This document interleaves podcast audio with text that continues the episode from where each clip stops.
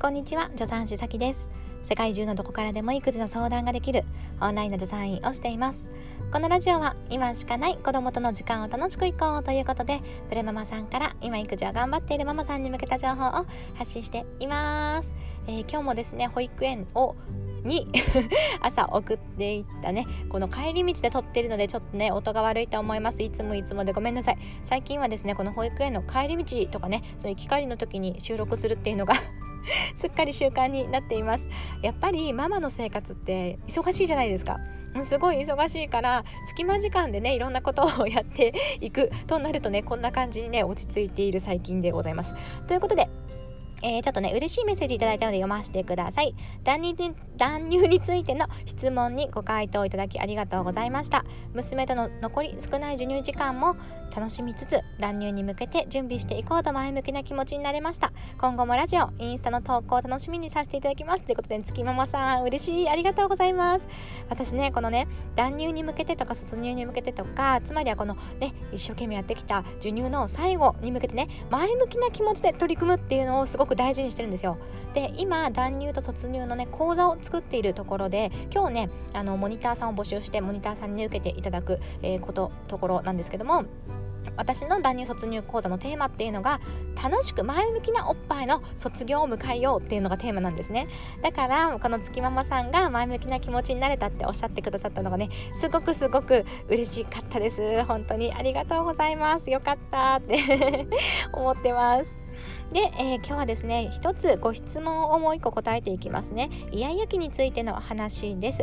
えー放送でたまにニコちゃんを突き飛ばしてしまうことがあると言ってらっしゃいましたがうちも気づいたらドーンと押し倒すことがたくさんあります。太郎さんは玉の感触の時だけですか？うちは機嫌よく遊んでいたと思ったら急に妹の持っているものが気になって取り上げてドーン。そこからは注意だけではドーンを繰り返してしまうので妹を引き離します。これもイヤイヤをコントロールできていないということなんでしょうか？さきさんのイヤイヤをコントロールできないという表現すごくいいなと思いました。そうやってイヤイヤ期の息子を受け止めてあげたい。でもうちの息子はちょっと意地悪すぎないかとも気になるのです。イヤイヤ期の息子についての配信も聞けたらなと思います。ってことですね。ありがとうございます。あのですねちょうど今うちもこの問題に直面して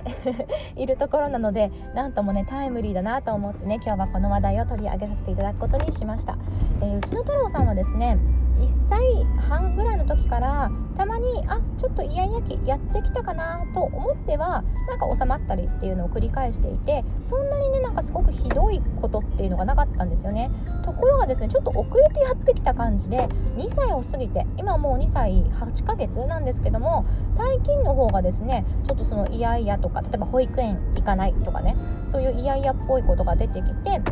でさらにはニコちゃんに対してあのこの方がおっしゃってるのと同じですね。例えばおもちゃをニコちゃんが持っている。でそのおもちゃが気になってドーンってやっちゃうとか。そういうね行動がねだんだん目立ってくるようになってきました。ということで、えー、うちでですねこの対処法について気にしていること,、えーと、心がけていることっていうのをねお話しさせていただきますね。うちで気をつけていることはですね、えー、1つ目は、えー、本人の納得感。を持たせる、えー、ことでもう一つはですね、えー、気持ちを落ち着かせる時間をあげること、えー、この2つに気をつけていますね。で本人の納得感についてっていうのはどういうことかっていうと、えー、やっぱりいろいろとですね、えー、自我がめきめきと、えー、湧いてきていて自分で選択をしたいっていう気持ちがね強くなってきていると思うんですよ。だから親がこうしなさいああしなさいっていうとこう素直に、えー、受け入れられなかったりとかってねするっていう様子がうちはありますのでなるべく本人に選択させて本人が選んだ自分でその選択を選んだっていう感覚を持ってもらうように心がけているんですね。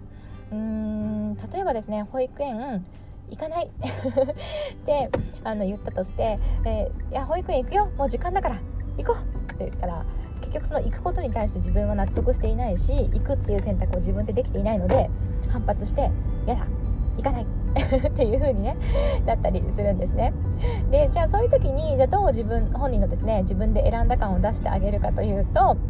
あのちょっとね行くこととはずらすんですよ。ずらして例えばなんか今はねうちミニカーにはまっているんですけど太郎さんがね。あの例えばだけど「あじゃあ」みたいな。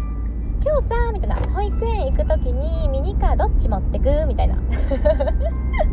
もう行く行かないとかの選択をさせるんじゃなくてもうそもそもなんか行く体でミニカーどっち持ってく？みたいな。好きな方持ってっていいよ？みたいな感じで本人に選ばせるんですね。そうすると本人はそこであなんかどっちのミニカーを持っていくか好きなミニカーを1個選んでいいとかってなったら自分で選んだ感があるじゃないですか、ね、そこで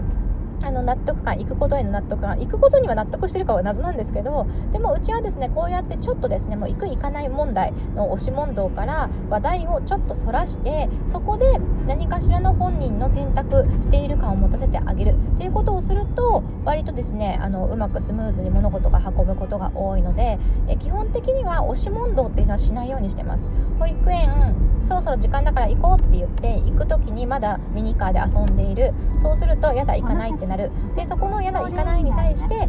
もうでも時間だから行こうよ。とかって今押し問答はしないと。もうそこで行かないっていう風になったらちょっとうんじゃあなんてアプローチしようかな。どっからアプローチしようかなっていうのを考えて、えー、ちょっと違う切り口でですね本人に選択、えー、している感を持たせるっていうのをね気にをつけているというか気にしてますね。これはどんなことでもやってますね。でもう一つはですねえー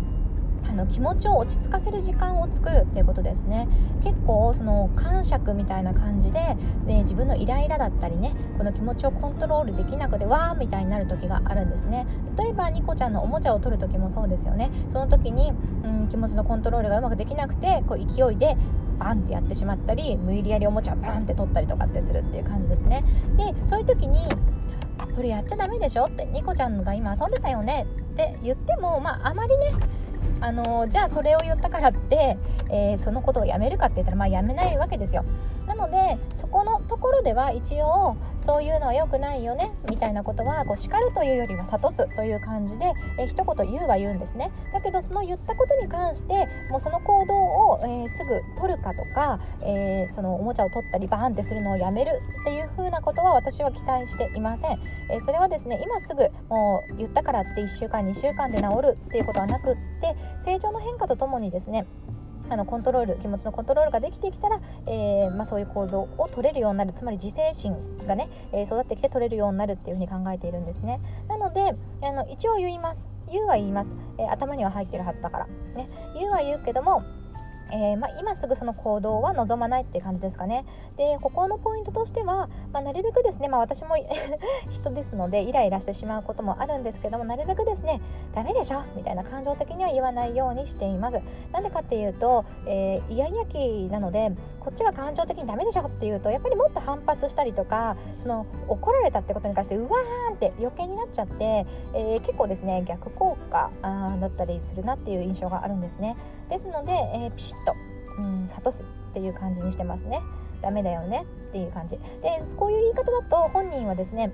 あの反発心っていうのはあまりこううちはですね、えー、見られない感じがするんですよ。もうダメでしょっていう時よりはダメだよねって言った時の方が、まあえーと、と気持ちの、えー、なんだろうな気持ち的になんかま冷静に本人も聞けてるというんですかね、まあ、冷静に聞けてると言っても、まあ、でもそう言ってもまあ気持ちのコントロールがうまくできていない状態なので、まあ、そこら辺に留めておいてで、うんと、今すぐ、えー、これをですね私がダメでしょもういつもダメって言ってるよねっていう感じでもう言ってるのに治んないっていうふうに考えちゃうと私自身もそれによってまたイライラしてしまうので、えー、まあ、このことに関してはですね1週間2週間の短期スパンで改善するとは思わない。これは成長とともに、まあ、あの自制心がついていけば良くなるだろうという考えでいますこれは自分のためですね。自分的に、えイライラさせない、え、しない、えためにこういう考えに、えしています。でえーと、もう一つですね、えー、そうな時にわーんってなった時にですねあのちょっと距離を取るようにしてますね、えー、例えばだけど今ね、うん、とそうやって気持ちのコントロールがつかないんだったら、えー、例えばだけどこうあっちの、えーと、なんだろうな。例えばだけど、まあ、ここにいて気持ちが落ち着いたらママにまた話しかけてきてね。みたいな感じとかにして、えー、私は例えばだけどそこで太郎さんがリビングにいたら、まあ、ニコちゃんと一緒に私はキッチンに行ってキッチン仕事をするっていう風にしてますね。だから気持ちが落ち着いたらママに教えてね。っていう風にしてちょっと距離を取ると。そこでニコちゃんがまた近くに継続的にいて私がそこでダメって言ってるでしょって言ったらわーみたいな感じになって もうですね気持ちが落ち着かない感じになるので、えー、逆に、えー、私とニコちゃんが離れて落ち着いたら私に教えてねっていう方がですね太郎さんの場合はですね、えー、比較的早く落ち着いて「ママ」とか言ってもうなんか さっきの何だったのぐらいのテンションで普通に「ママ」とか言ってきますね。ということで我が家ではこんな風なことを気をつけております。参考になれば幸いです、えということで、え今日も楽しくおお母さんをやっていきましょう。助産師さきでした。またね。